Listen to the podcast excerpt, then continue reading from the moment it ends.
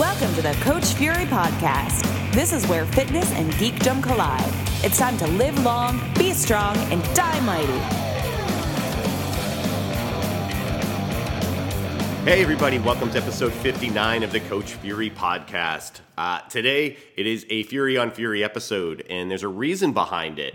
It's because I got some sort of geek induced virus at New York Comic Con last weekend when I was hanging out with my friend and Films of Fury pod, pod Squad member Jen Bartholomew. Uh, and it was a great time in which I'll talk about, but I started with a little cold and it kicked my ass. So this week was supposed to be New York hardcore music staple, really good guy Mike Dijon from, uh, man, he's been in a lot. Breakdown, Crown of Thorns, Signob, currently in King's Bounty and playing with the Cro-Mags. So I apologize to Mike. We tried to do this call twice, and I just, every day I thought I was going to be better, I felt like crap. So uh, my apologies, Mike. Mike is going to be the next week's guest on the show. Things going on in the world of Fury. Uh, we're going to talk about this more detail in the show, but I just had a great time helping out Josh Henkin at uh, DVRT Restoration and DVRT Level 1 over at um, Body Space Fitness in Union Square. Thanks, Kelvin, for having us over there. And that was the last of my courses in the States for the year. So, in a, a little bit, about a week and a half, I'm flying out to Japan and Taiwan to teach a bunch for the RKC for original strength and to do uh, a, a, sort of trial version of my Indian Clubs workshop, which I'm really excited about. So next week, I'm going to try to hit you with a few episodes so that we're covered while I'm gone. So stay tuned for possibly multiple episodes getting delivered at once. Hopefully, I can make that happen, and uh, and Glenn can do the artwork. I haven't talked to Glenn about that. Um, I will have by the time you listen to this. Anyway, so that's what's going on in the world of Fury. Uh, coming up in January, January 13th, Original Strength at MFF Bowery. Then the RKC is coming March 2nd and 3rd, Momentum Fitness. And the early bird for that ends on October 19th. So you can save $200 on that if you sign up by October 19th. So get on there. We got a good crew forming. I'm really excited to teach that. I haven't taught an RKC in New York this year, and I'm just pumped to let it rip at that one. And then we're doing an HKC. So if you're not quite ready for the RKC, or maybe you're training some you know, entry level kettlebells. I shouldn't even say entry level kettlebells, like the staples, the swing, the goblet squat, and the get up. Come to the HKC at MFF Bowery on March 10th. That's the following weekend from the RKC. Uh, that is the first course I ever took, and, and it just has helped me tremendously. So check that stuff out. There is more stuff in line. We're looking at bringing DVRT back out to the Boston area. We're going to be bringing DVRT and OS out to Tulsa, Oklahoma the Dustin spot. And if you're interested in hosting, uh, let me know. Oh, also exciting news is I found out really uh, short notice last week that I'm going to be teaching in Taiwan for the Taiwan RKC, and there's still spots for that. So in December, I'm going to be doing a Taiwan RKC and uh, sorry HKC first on December 19th, and then the RKC on the 20th and the 21st. So, uh, man, get to hang out a lot in Asia. I like literally can't believe this is happening. And for dates and all of that stuff check out coachfury.com and while you're at it try to like uh, drop a rating on this show if you dig it if you've listened to a two or three episodes and keep listening or learn something from it or try to work out. Go on ye old itunes and hit uh, a review or please subscribe. The algorithms are weird. I noticed yesterday i searched my own podcast on itunes literally directly putting in coach fury podcast and episodes show up but the actual homepage for the show didn't so that was kind of creepy. I had to like scroll through. It wasn't the first thing. So please check that out and uh, just take a moment to hit some five star love action. Yeah? Cool. So let's talk about some stuff that's been going on. There's been a lot. And I had posted up on Facebook uh, if anybody had a topic to talk about. So, Mark and uh, William, I got you today. But there's been a, a, lot going on. So, I mentioned New York Comic Con. Uh, New York Comic Con, I have only missed two and a half. And by two and a half, I was out of town teaching, or uh, going to actually the DVRT Master Trainer Summits twice for two of them. Uh, thanks, Josh. That was the last chance I had to meet the original Godzilla actor before he passed away, but I still love you. And the first year, me and some friends went and it oversold. It sold out, so we couldn't get in. So I count that we went because we showed up. And for those that, like, if you didn't know, like, we had Comic Cons all the time in the city, and you just, they were never anything you'd be in fear of selling out. So we got shut out, but we had a good time drinking at a really sketchy dive bar. Um, so I still sort of count that. It was a great day, but we didn't get in. Um, New York Comic Con's a weird one for me. I always have a good time, but it's largely based on who I'm hanging out with. You know, so Jen and I walked around, uh, and I actually had one thing in my head that I wanted to get uh, if I could see it, and man, we found it in perfect condition about 20 to 30 minutes in, like two or three aisles in from uh, looking around, and that was a 1982 GI Joe Vamp Jeep with the driver clutch. Now the clutch figure is an 83 figure because how do I know that guys? This, this is nerdy because the original original 82 GI Joes had straight arms which were cool enough as they are, but in 83 when they went in wave 2, they added the swivel arm. And for me, aside from the vehicles, that posable arm is what, in my opinion, and knees makes G.I. Joe's the best action figures that were ever created. Because not only did they make a lot of amazing vehicles, they were super mobile, so you could actually play with them. It's one of the things that I hated about He-Man figures and I hated about Transformers is Transformers like the joints moved whatever allowed them to get into position. Um, but then you, it was like, who cares? So it's a robot with limited mobility, and then it's a car that I can drive around. That just wasn't it for me. But GI Joes, they were great. So I've got this amazing, perfect condition, uh, or near perfect condition, all the parts, GI Joe 1982 Vamp Jeep with clutch, and uh, it was. As a kid, I only really was in. I was never into cars other than two, and that would be the Trans Am and Smokey and the Bandit. Bandit, uh, and this Jeep. So I was stoked to get it. And it sort of spurred a light on where I was like looking at my Godzilla shelves, which were getting quite filled. And I'm like, I have a lot of Godzillas. And I was like, why haven't I been getting any G.I. Joe? So I actually started selling off Godzillas for a few things to uh, help support the cause of this show, to help pay some bills. Uh, but I did put some of the money from selling a bunch of them into buying some vintage G.I. Joes because it's really crazy. I was holding this Jeep that from 1982. Now, folks, I was 10, right? Nine or 10 when this thing came out. And the toy looks new. It's amazing. So, anyway, I got a few other little pieces. So, if you watch the podcast Instagram thing, Instagram profile, you'll start to see some pictures of some uh, the collection. And we did because I sold off a bunch of the Godzillas. Don't worry, there's still a lot. You wouldn't come in here and go like, "Oh, Fury sold off Godzillas." Don't worry. Um, but you you you you'll see like we've set stuff up a little differently. Um, I've also been selling. Uh, friends of mine from like the Quiet Man days of visual effects. Uh, I was big into buying Lord of the Rings action figures, and they'd been sitting at my mom's house, and I just sold those um, on eBay. Although he's never going to listen to the show. Man, the buyer's a pain in the ass. He's like, "Can I? When can I pay you? I want to wait for a sale." And I'm like, uh, "Pay me now." And he keeps talking about how expensive they were. I'm like, it's 95 figures and you bought them and you didn't need to buy them. So eBay is always a weird one. Um, for all the people that did buy off my Godzilla groups, which was mostly my friends in the Godzilla groups uh, that I've only known through Facebook. Yes, folks, this is a nerdy conversation. Uh, thank you for buying my Godzilla toys, and I'm always excited that they end up at homes of people that will love them. Uh, so yeah, Comic Con was great. Didn't see a, a, bunch of like new stuff. The costumes, the cosplay is always awesome. Hanging out with people is always awesome. Getting the Comic Con virus was horrible.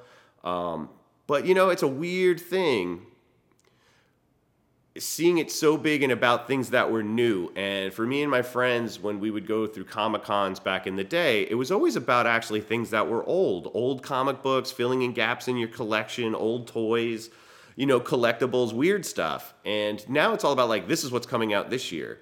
And I like the movie trailer stuff and I like seeing previews of action figures that might be coming out. But for the most part, a lot of that vintage thing is gone and it's, it's a bummer. Uh, and over the years, I've sort of gotten more into like Artist Alley, which I didn't get to hit up. I went to go to see G.I. Joe artist Larry Hama, and he was eating a sandwich, and I didn't want to bother him, so I, I, I didn't get a print this year, but I'm definitely hitting him up with the next one. But they just get so crowded, so wall to wall. Um, that that does bother me. It's kind of like it's always great to be like, ah, my people, and then you're like, I don't like being surrounded by my people in that way.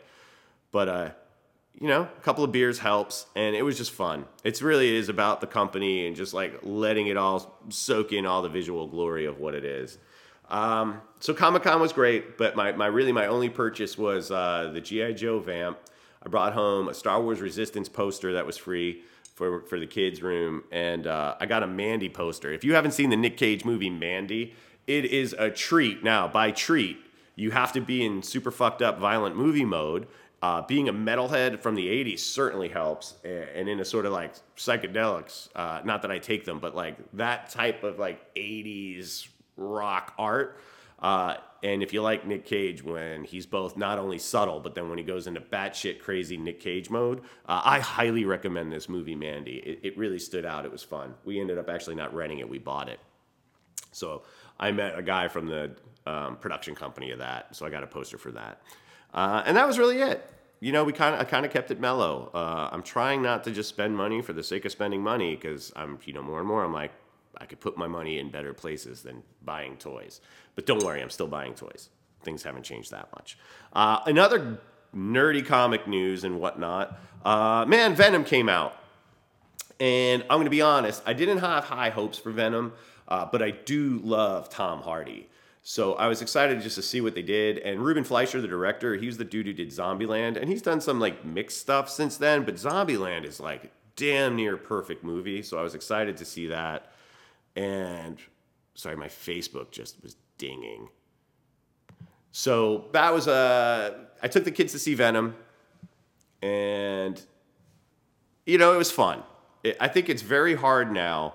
I think unfortunately with the previous Spider-Man movies and with how the X-Men movies have been in a decline, uh, I think anything other than the main Marvel movies through Disney, the Paul Feige ones, I think it's really hard to just come with an open mind and expect one of those things to be great. It's just Marvel has such a high level of dominance that, you know, Venom knowing that Spider-Man's not going to be in it and, and, being like from a different production company just feels a little weird, but it was fun. Uh, you know, the kids dug it. Uh, a couple of parts were disturbing for my son Ben.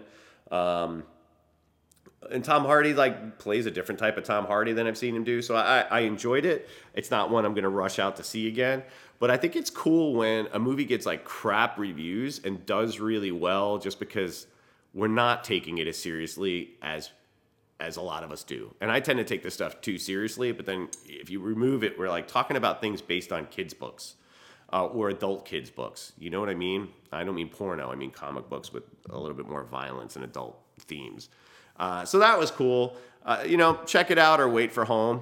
You know, it's made enough money where I don't think you have to worry about it. It sets up the potential for a, a, a sequel with uh, an actor that I just adore more and more, and that's Woody Harrelson.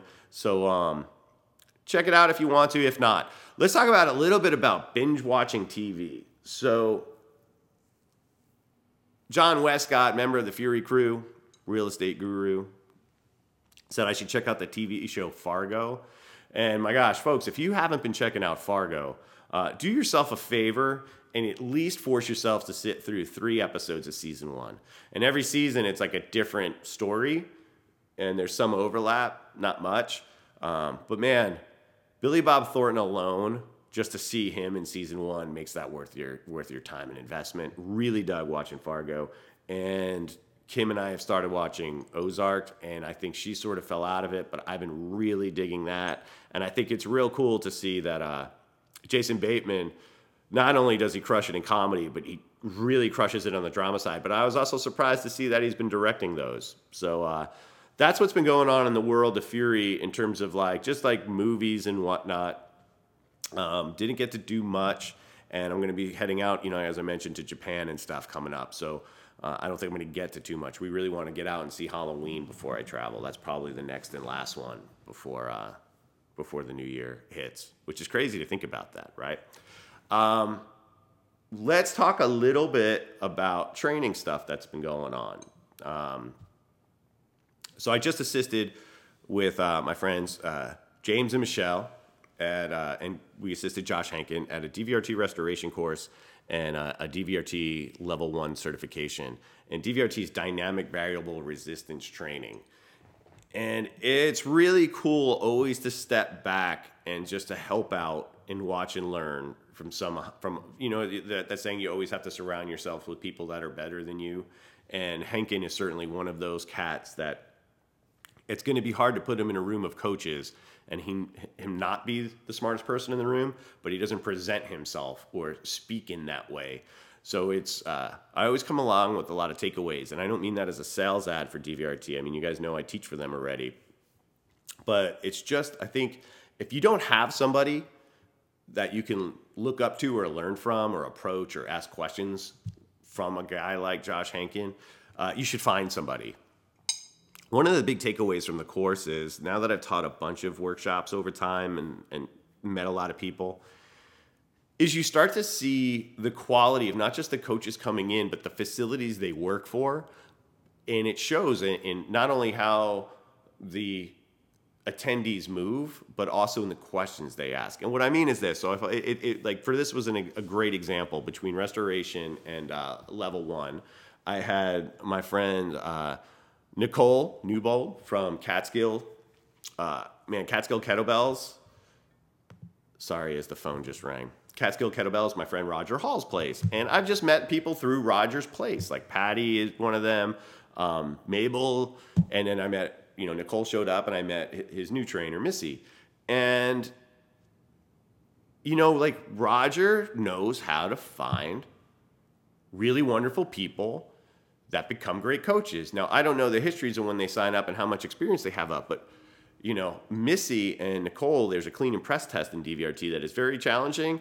And man, I don't know if I've seen somebody crush it with as effectively as Missy did in particular, but um, you start to see how these people foster him, right? Uh, Body Space Fitness, Kelvin's place, that host, you start to see that his staff is usually very, very, very on point. And even you know when he gets new trainers come in, because that's you know that's what happens. Sometimes there's turnover or we grow. Um, there's like a level of quality within his trainers, but even if they know they're on the learning scale, they're very open minded and not closing down. So they'll ask questions, and they know that like an answer might not mean that something they've been previously told is wrong, but it's a different perspective. So I think that's a really cool thing. And, and oh, and I should say uh, clearly results driven. My buddy Mike Tools plays and Ed McKay's place, right? Um, Mike's mom Violet was there. She's like a hero on many levels, and uh, Jenna was there, and I've just known and gotten to work with Mike for a while now through courses and online training. And you just see that there's a level of humanity and caring that comes out of that place. Now, I'll also work with trainers outside, or you meet some people that are a little more isolated because they feel like they're not supported by their companies. And I'm not talking big boxes, you know, I'm talking more like, you know, smaller studios, that they're not supported or that they're being, you know, putting unfair demands or challenges on that probably aren't within the scope of what they should be doing as a trainer. And I think part of that comes from the idea of what a trainer is supposed to do is really vast now. It should be, it used to be like stay good at training people, stay on top of your education at training people. And now it's like, um, do what we do, sell the sessions, and selling the sessions is always part of that. I shouldn't say, but do what we do, keep your sales up. Um, you know, don't rock the boat and just don't bother us. You know, oh, and also like the whole social media aspect of like it's almost like a job requirement to be a social media marketer now. And I just, oof, that fucking sucks. Um, if you're into it, you're into it. If you're not, you're not. And I think that puts a lot of people on edge that they feel really alone and isolated. And then you get to one of these courses and you get to meet people. So I know there's like places that have like MFF, wonderful in services you know, uh, the strength fraction guys at uh, Beyond Sports Performance, they're always going to have Beyond Strength and Performance. Sorry, guys, BSP Nova. Um, wonderful in services, but I think it's really also important that people get to go out and meet people, that they go out and they, they you know, they interact and partner up with people that aren't their friends that they came in with and get perspectives just to know where you are and where you're alone. Because, you know, Josh and I, uh, and, and, and James at lunch yesterday, James Newman, and then again a little bit more at dinner. Um, we were talking, and a lot of what we deal with as trainers, especially because of social media, is this false sense of success or happiness. And this has come up on this show a lot, but you know, uh, everyone claims online training is some amazing path to income. Folks, I really don't think people are making a ton of money or as many people as you think are making a lot of money or even a little money online training. For most of us that work at a gym, in a, maybe not in a big town, but even in a big town, you're, unless you manage to break through on a high level of social media, your online training clients are most likely going to be clients that moved or can't afford the gym anymore and your gym doesn't have a program already set up to come in. It's not going to be like a big reach where all of a sudden you have a hundred people because you signed up for one of these online hosting services. You know, uh, like I've said on this show, and it's not a sales thing. Uh, I'd like to keep the Fury crew, my online Die Mighty online crew, between eight and fifteen people. When I go above fifteen people, I don't like the work. Now, I'm often not pinning at 15. Like I think I have about like 12 or 13 people right now. So when people ask me questions about how successful my online program is, like I charge an X amount and this is where I cap it. So there is a self-imposed ceiling on it. And it's good money. And if I didn't live in an expensive neighborhood, you know, it would clearly pay my rent. But it's still a lot of work. And I think a lot of people are making it seem easy to do online training. Um, and that somehow it's super easy to do everywhere. And I was misled by that. And I think there's a lot of people trying to act as if they're making a lot of money or falsely representing that they're making a lot of money. Um, because now the next thing now that's happening is like not only does everybody do online training, but now people are trying to promote their own let me help you do better at online training training, right? Um, so folks just be like real careful about that and don't get so i guess the focus is is i'm not telling you to, you know to start calling people liars or look for charlatans but just like have a better self-worth of yourself within this business uh, because you're going to look at your friends that are posting content all the day and they might have like a ton of likes or something but that doesn't mean that they're making a dollar more than you. If you can just get your sessions in wherever you're at and you know climb the ladder a bit, whatever that might be, if you're in a tier system or a management thing, like that's a more honest view. Uh, there's a lot of talk about business marketing and social media with business marketing, and you know one of the things that I've talked about on this show, it really came up with the Becky Cody episode. Thank you, Becky. Um, and then Josh and I were talking about it. Is like we don't do enough local, just person to person, business to business networking. Usually, we're trying to fish people in with hashtags and Facebook marketing or Instagram marketing and content. And who knows if that content's necessarily connecting. Now, make content. Like one of the ways if you want to do online training or get clients is to have a bigger public image. But I don't know if just Instagram posts alone is going to do that.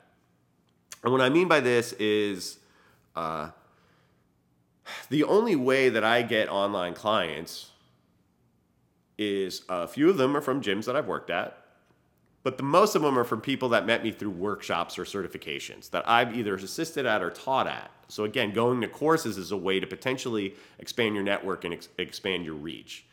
And in that context, people would see, oh, like Fury was very helpful, or he seemed to know what he was doing. And I'm sure some people are like, Fury didn't know what the fuck he was doing. But for the most part, I started to build credibility and a little bit of a name, first in kettlebells and then DVRT, and only because I had more chances to help out in kettlebells because it just there were more courses coming around. And and then writing back that up, you know, like having a few good blogs, but people are already starting to see my name in pictures or something. And I don't mean magazines. I mean, we're talking small scale, folks, super small scale. And then people would like, you know, hey, I need help with the snatch test or the clean and press test. And, or, you know, they came and took a workshop and want to learn more or want to prep for something or whatever. And that's where it starts. So I, I realize that I'm in a unique ability that like I, I can meet more trainers at more gyms and more enthusiasts, you know, throughout the states or the world. Uh, most of them, I think everybody that I train currently is in, in, the United. Yeah, everyone I currently train is in the United States. It hasn't always been the case. Um, you know, think about that if you're thinking about online training. But I also say this this is with helping out with Josh, especially at the DVRT level one, was really good.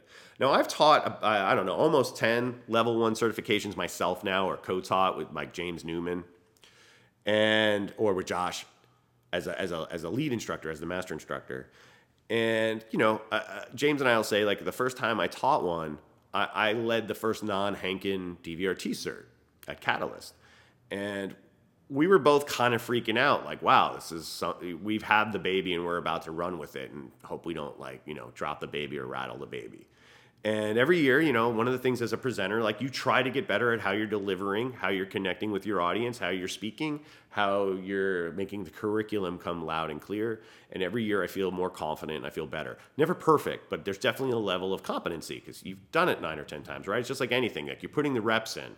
And i'm fortunate that I, you know, I don't mean this in a bragging way. I really don't. But that since I get to teach workshops for OS and, um, you know, the RKC, HKC as well, I get a lot of practice being in front of rooms. So, you know, the curriculums I can get sharper at, but I have a lot of practice in terms of, you know, relating to people and cueing and whatnot, problem solving and connecting.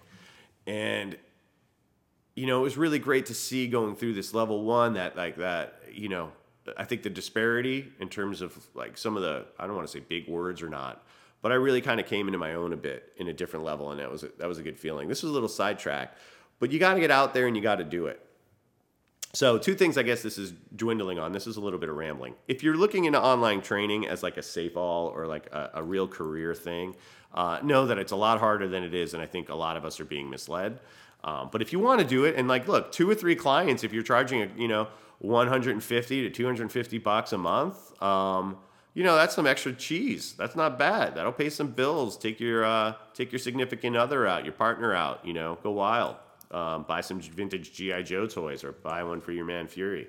Um, but the idea of it becoming like a six figure business, I think is pretty pretty bullshit for most people. Um,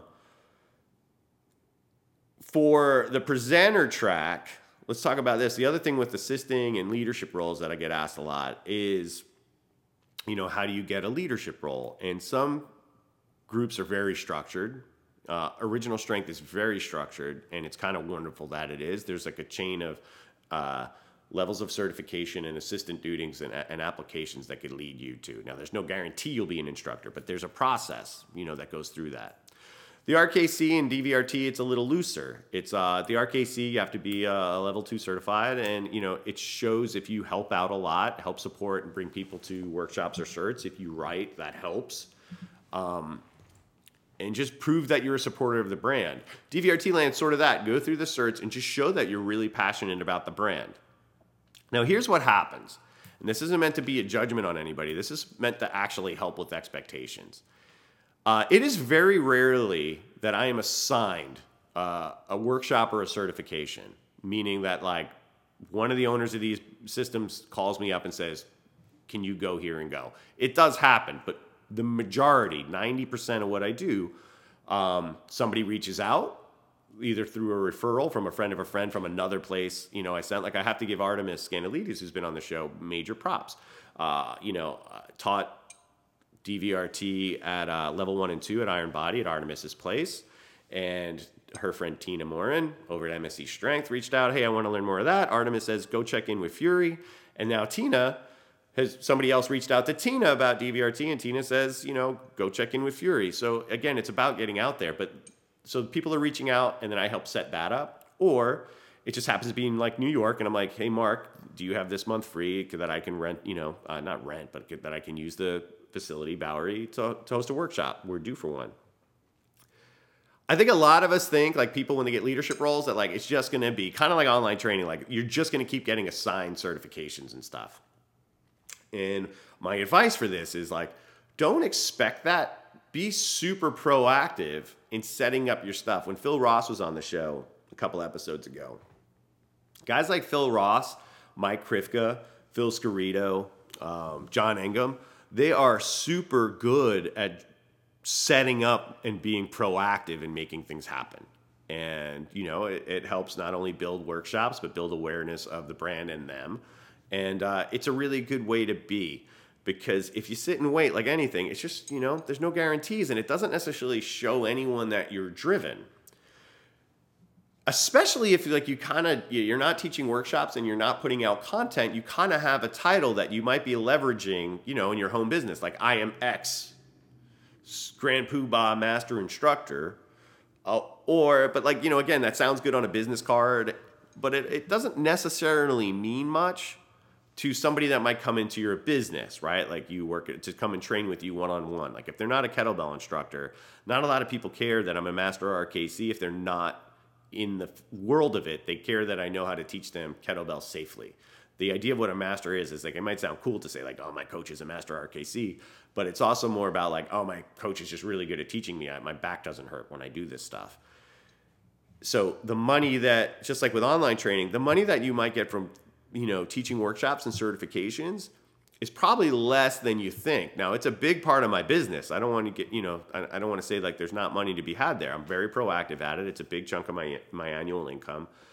But you could be just a very successful trainer at a crunch and make as much money as some of these kind of names that are teaching workshops because you know workshops uh, it's getting harder to get big crowds because um, there's just a lot of content out there. You have to pay for your expenses. Sometimes you're paying for you know uh, renting a facility or something to do it.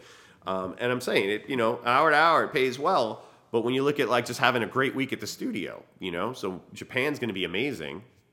It's going to be amazing, but it's two weeks away from work at home too. So whatever I'm making there, I always have to balance in what I'm not making from home, not just finances, but also the emotional toll you know, that you might have. Like it sucks when I miss my kids. Um, you know, I just happen to particularly love Japan.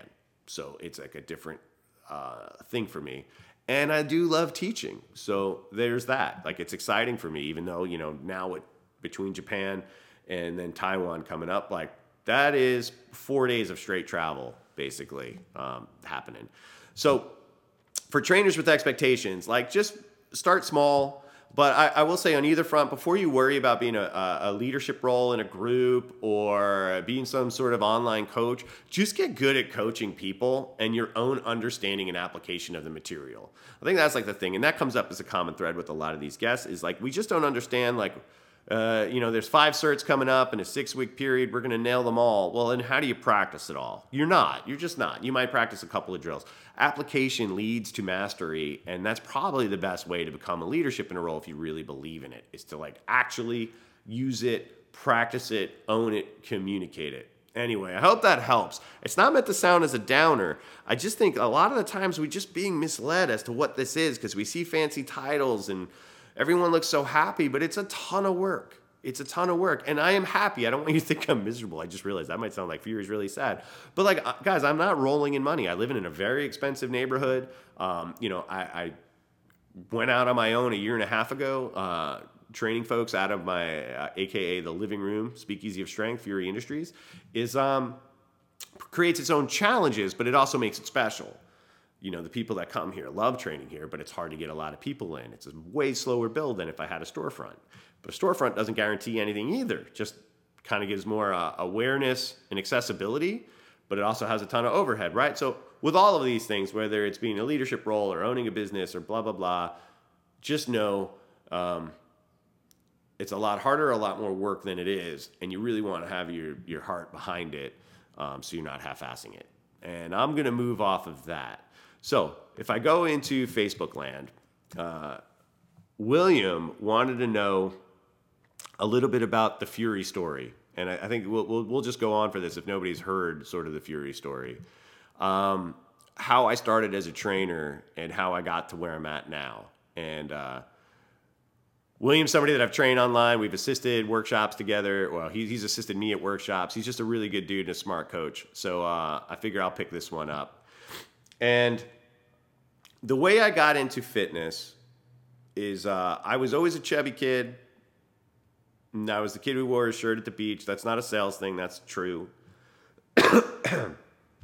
and, you know, I got into skateboarding after Back to the Future and I got really into it. And through skateboarding, you know, I kind of lost weight and I, I, grew. And it also just, more importantly, I think it just gave me that, like, you know, that was my introduction to heavy metal and punk rock music and hip hop. And it just kind of gave me the power to be like, fuck you, to like not really care so much about my appearance in some ways.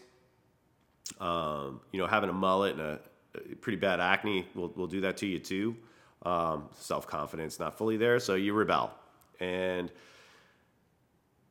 my friend Domel and I got really into lifting um, and training at the local Bally's after high school, and we both got pretty jacked and shredded, and it was great. I was pretty in great shape through college, and then like it just felt like every year in my professional life, I, I gained weight, and yet I was still going bouts of skateboarding and whatnot, and I, my body was just starting to feel like crap. So I had my daughter, my ex-wife and I, we had our daughter, and just my shoulder was killing me. I'd had surgery on it from a skateboarding thing and I just felt like I was just fat. Like I was one of those guys that could go skate and keep up a pace at a park or a pool, but it wasn't necessarily fit. It, it, it's hard to explain that uh, if, unless you've been there. And I also started in my 30s to start to you start to see people within your scene that you're like, I don't mean this as a judgment. It might sound judgy, but I'm like, do I want to be another overweight guy in cargo camo cargo shorts and an oversized t-shirt everywhere I go? Um, and I didn't want to be that. That's not how I saw myself um, growing up. And I just made a decision to be a strong dad. And with that, the uh, the local gym, I, I, I made a block of time. So at the time, I would normally my daughter would wake up at around 7 a.m. and I would leave for work at about 8:30. So I knew that I needed a place that opened early because in visual effects at the time, like your schedule, you can go to work. You normally know when you're starting. You don't necessarily know when you're going to get out if things go haywire. So the local gym, Body Reserve, uh, no longer there. Um, you know, it was like a normal circuit training with some barbell stuff and a ton of treadmills and bikes. And I signed up, and I would six days a week wake up at five, get to the gym when the doors open uh, five thirty, and train until seven, and then come. Now the training thing, which is I was doing what Domel and I were doing in high school, was like using machines and doing like you know nine sets of three different arm exercises for each part of the arm and all that shit. I guess uh, bodybuilding splits without realizing that that's what I was doing. It's just what that's what I thought strength training was. And then I started running, and you know I was getting really great results. I was definitely getting stronger. I was getting bigger. I was getting leaner, and felt great. But I was also starting to get some like, you know, every now and then my shoulder would hurt, or you know you get one of those like little tweaks in your shoulder blades and the scaps. And I didn't know what scaps were at the time, by the way. And and then I blew my knee out skateboarding uh, with my buddy Chase and had to take a big break.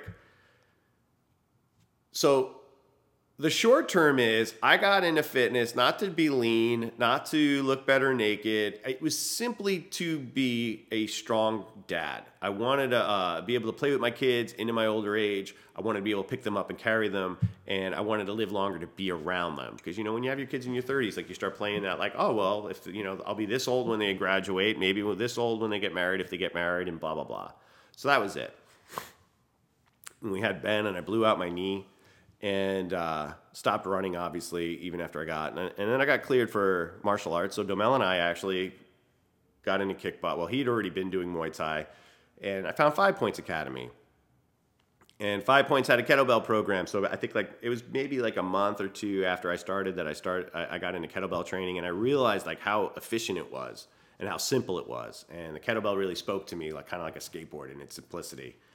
And I realized that I could have, a, I could work out better, more effectively in less time previously. And as a dad now with two kids, less time was huge. It was just so important.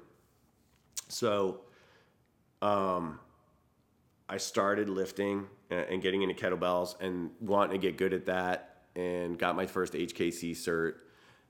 And at this time, I was pretty much over working in visual effects. I was just ground out and depressed by it, even though, you know, financially it was super rewarding.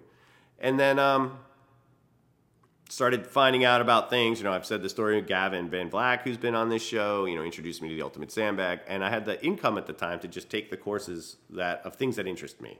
So my start basically was as a member of the gym. I took an HKC. I took a TRX uh, group course just because it was the only one in the neighborhood. Because and I bought a, a cheap TRX uh, off of Craigslist for ninety bucks but I didn't know what to do with it. And so those are my first two courses. And then I decided to challenge myself because like I used to run, I wanted to do a marathon, I blew out my knee. I was like, doing a marathon makes no sense to me now. Um, but maybe the RKC. Let's see how good I could be. And this was before the split, so they were they wore the the thing, the only thing I should say. Um, and it was on that path to the RKC that I started to realize, like, you know, I would love to share what this has done for me and my family, even though this wasn't a financial thing at all. I knew that was going to be a hit, but just how it feels to move well and feel strong in your body. And basically, I went to the owner of Five Points, one of the owners of Five Points, Steve Millis, and I said, "Hey, I, have been thinking about you know training. What do you think?" He said, "Pass your RKC and you can take a class." And that was really what happened. So you know, I passed my RKC. Uh, that was in September of 2010, and I think a week or two later on a Monday, I think it was like a week week later on a Monday, I taught my first class. And then I decided to go like, hey, maybe I can really do this full time. and just started building in part time first. And then when I had no time left, basically from January, from like December to May, I had built up one on ones and classes, working six days a week, just locked, or seven days a week actually, because I was doing stuff in Brooklyn at this time. And it was like something had to give. I either had to stop one because I was not seeing my family at all, the kids at all. So that's like a reverse thing, right? A lot of us get into trainers to help people, and then we are away from our families the whole time because our hours tend to suck.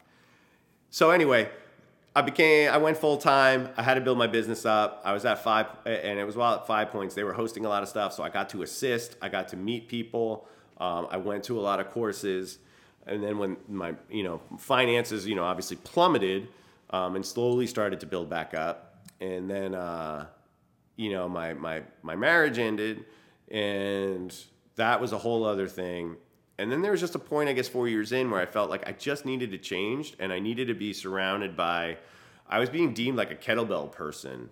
And um, which I was proud of, but it was like I was like, there's more to it than that because I've been with Josh Henkin's program just as long as I have been with kettlebells, and I just wanted to be exposed to like a different mindset, a different way people ran businesses, different structures, and through some people, uh, Jen Bullock in particular, uh, they introduced me to Mark Fisher. I did a course there. I was really impressed not only by Mark, but um, the, the ninjas, the Ninja Army, and some of the trainers that I met.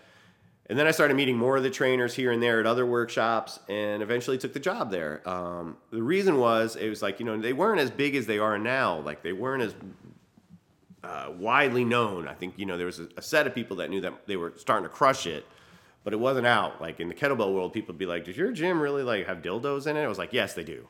But it wasn't so much like how do they run their business yet. It was more like they were just like this silly outside thing in the city, but they were starting to grow.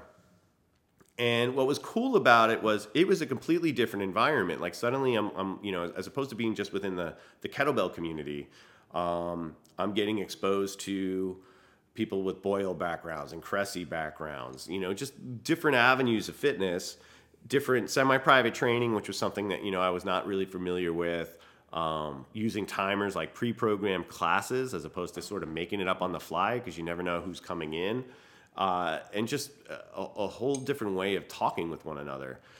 So i was interested in that. I was also like i thought i was going far enough away from five points and not to a martial arts gym that it, it didn't feel like any sort of competitive thing um, i didn't want that and then with, while I was there, these leadership roles started to come up. So, you know, I, I assisted at a bunch of Strong First events and a, a, a, bunch of HKCs and RKCs. And, you know, my name got out and the opportunity came to work with Josh and John Du Cane at Dragon Door as a, as a senior RKC because I, I'd had an, a ton of, a lot more experience assisting and helping out and hosting than, than a lot of other people had. Um, and I had a good reputation in that. So, became a senior RKC, and I'd already been a master instructor with Josh, and a lot of that just came from, you know, uh, pushing the system, showing up to assist, uh, helping out. I spoke at one of them. Uh, you know, just being an advocate and, and, and, and staying loyal to the program and, and to Josh. So became I was I was already a master instructor. It became a senior RKC and I was already getting to know Tim Anderson and the crew at Original Strength, and because of my history, uh, more of assisting with a lot of our fellow friends, um, you know, was invited to be on the assistant team for that, and that led into an instructor role and then a lead instructor role. So, in terms of how did I get on this journey, it was to be a strong dad. How did I get to the leadership roles? It was because like I found things that I believed in, and instead of bouncing around, I just tried to get really good and help out. Now there's also a selfish thing on this. Like I, at the time, like now I can read a book and kind of I can put it together in my head. At the time, this since since this is my second career, I needed to see things in repeat. I needed to see it in person. I needed to have somebody make personal adjustments to me for it to make sense. So assisting was also a way of having other people make sure I was doing it right, that I wasn't misunderstanding things, and making sure I didn't start to fall off on my own. Um, training in a vacuum, and that's really hard um, to stay sharp at. So that was part of it and then just wanting to sort of pay it back as an assistant. And then I suddenly realized, like, you know, more people, like, again, some of this online training started happening. So online training seems like a big thing within the last year. I've been doing it for off and on for five years now, six years now, but just not as a main push, just helping people out as needed. So it just started to get my name out, like I was saying earlier. and it grew to that. Um, and just caring and trying to do a good job and knowing that I fucked up like a lot. Um, you know, so the leadership roles hit at MFF. MFF was just absolutely amazing. Um, you know, I ended up being part of the launch team at the second location, MFF Bowery, and uh, between a lot of travel for workshops and you know the hours of working at MFF, even though they did an amazing job, probably unfair to other staff member jobs of, of trying to manage my schedule. Um, and then, admittedly, probably, but not not a big part of this was like the rough start of uh, just in terms of the construction and the cold and the dust and the dirt at Bowery. Um, I needed to make more time for my family. I wasn't seeing the kids enough now as a single dad. Um, you know, I knew I wanted to marry Kim and get engaged, and uh, I knew the schedule wasn't going to work. And the only way that I felt I could take complete control of my schedule was to go out on my own.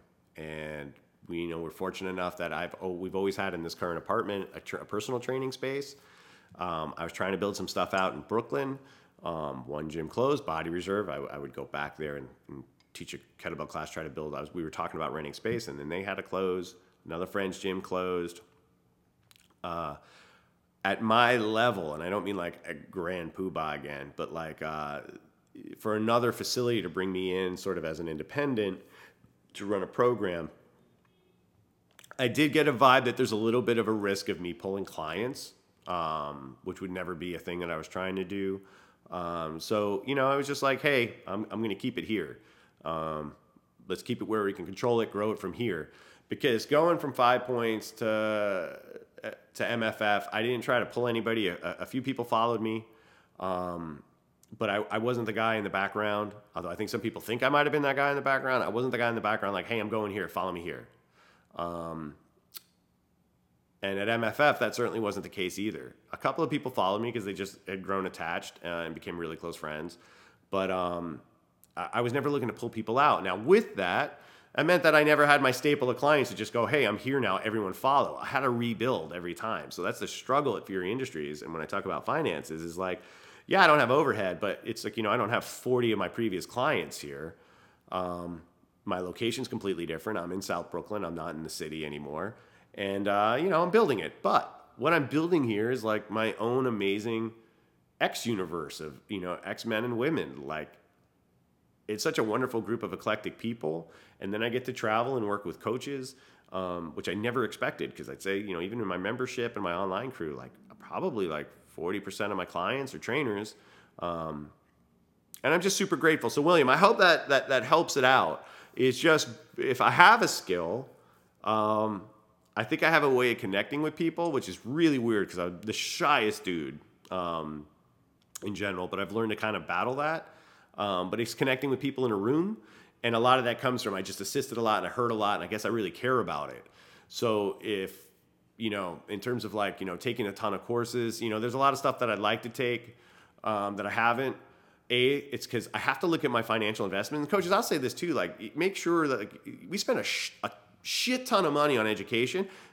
Start to think not that it all has to have a return of investment you can take stuff for fun but like also make sure you're not digging yourself a, a hole you're not going to be able to get out of paying for education that might not actually impact your business or it'll impact your business in a very small way maybe not in like a super beneficial way if that helps so for me I can honestly say, without these leadership roles, that hardstyle kettlebell training, DVRT, ultimate sandbag use, and uh, you know original strength, they make up my training philosophy. And things like my Indian club use and some of the you know TRX, they round it out. And you know, I just you know I use barbells and dumbbells and stuff if I have them. I don't have them in the apartment at Fury Industries, but like you know, make sure that like it makes sense. And instead of trying to stay on top of things or to get us just necessarily associated with other people within this field, try to get really good at the things you take and show like a high level of mastery at that because you're still going to meet people. Um, I think like find, signing up like Strength Faction, I guess, you know, if we name the other group that I'm involved in, that was because I was in a hole. And I think Strength Faction helps people build, dig themselves, veteran trainers dig themselves out of holes, whether it's financial, emotional, personal, whatever, um, and build new trainers up. I, I, really think more new trainers would benefit more going straight to strength faction than getting like a NASM or an ACE or something. Um, and you know, just stick with it if you love it. And if you're really doubting it, it's fine. You know, it's funny. Like I have a lot of friends that are business owners that are like, you know, I know it's tough. I mean, I don't, I can't say like I don't want to sound like I like I'm taking that lightly. Like I know it's fucking brutal. I've had enough friends close shop or struggle and had those talks. And you know, I do want to open a small shop at one day, but my expectations are also very different. I'm not looking for a huge shop. I know that's not going to make it any easier. Um, but like you know, I have my expectations, but know that like owning a shop isn't easy doing online coaching is very much like having a, a, shop with less overhead but you have to treat it like a brick and mortar. Like there's just a lot of work to be involved. And uh, you know it's not lost on me. Uh, my birthday's coming up next week and uh, you know i'm no spring chicken but i'm no dinosaur. So i'm just going to keep charging at it because it's what makes me happy. Um, and I, I can see now this ripple effect that you know i've been through enough courses i've trained enough people that like i think i can say that i've helped a lot of people and that's a pretty good way to go about it. Um, I don't know. I hope this made sense, folks. But uh, William, that is kind of how I got to here. Uh, this podcast has been super useful to me as well because it's um, allowed me to learn a bunch about myself and how I process. Uh, always stay open to critical thinking and questioning the things that you think are important. Uh, you know, don't fall in love with your exercises, fall in love with results. And certain exercises you might love might not be the right one. Um, keeping an open mind, and I know I didn't have that all the time, but I think that's the full history of Fury you asked for, William. And uh, with that, next week, Mike Dijon, New York hardcore legend. Oh, it was really good. We got to catch up at the Jimmy G um, benefit show a couple of weeks ago. So I'm excited for that episode, and we got some other great episodes coming up as we round out the year. And thank you for listening. I hope you dug this one. That's the story of Fury. It's always weird when I don't have a guest because I feel weirder talking about myself. But, um, you know, watch Fargo, watch Ozark. You can debate about Venom. Uh, New York Comic Con, I'm going to drink a lot of airborne before I go wear a, or find a cosplay where I can wear a gas mask. Um, so I don't get the, the, the Comic Con virus again. But uh, thanks for listening, everybody, and know that like you're a part of my process. Like this show has become part of the history of Fury because it really has reconnected me me with some friends that um, I haven't spent enough time with or talked to in a long time, and it's actually made really deeper connections with people that I respected that I didn't know well enough, and it's been pretty mutual, and it's been very cool having be able to reach back out outside of the podcast and just have that effect in my life. So um, you know, do your thing and. Uh, Live long, be strong, die mighty. The Coach Fury podcast is created, owned, and produced by Steve Coach Fury Hollander for Fury Industries LLC. Music provided by the FTW. Visit the FTW.nyc for band, tour, music, and merch info. Artwork created by Glenn Gurrieta. Visit glenngurrieta.com. That's G L E N N U R I E T A. Or follow him on Instagram at Glenn Gurrieta. Voiceover by Laura Palmer.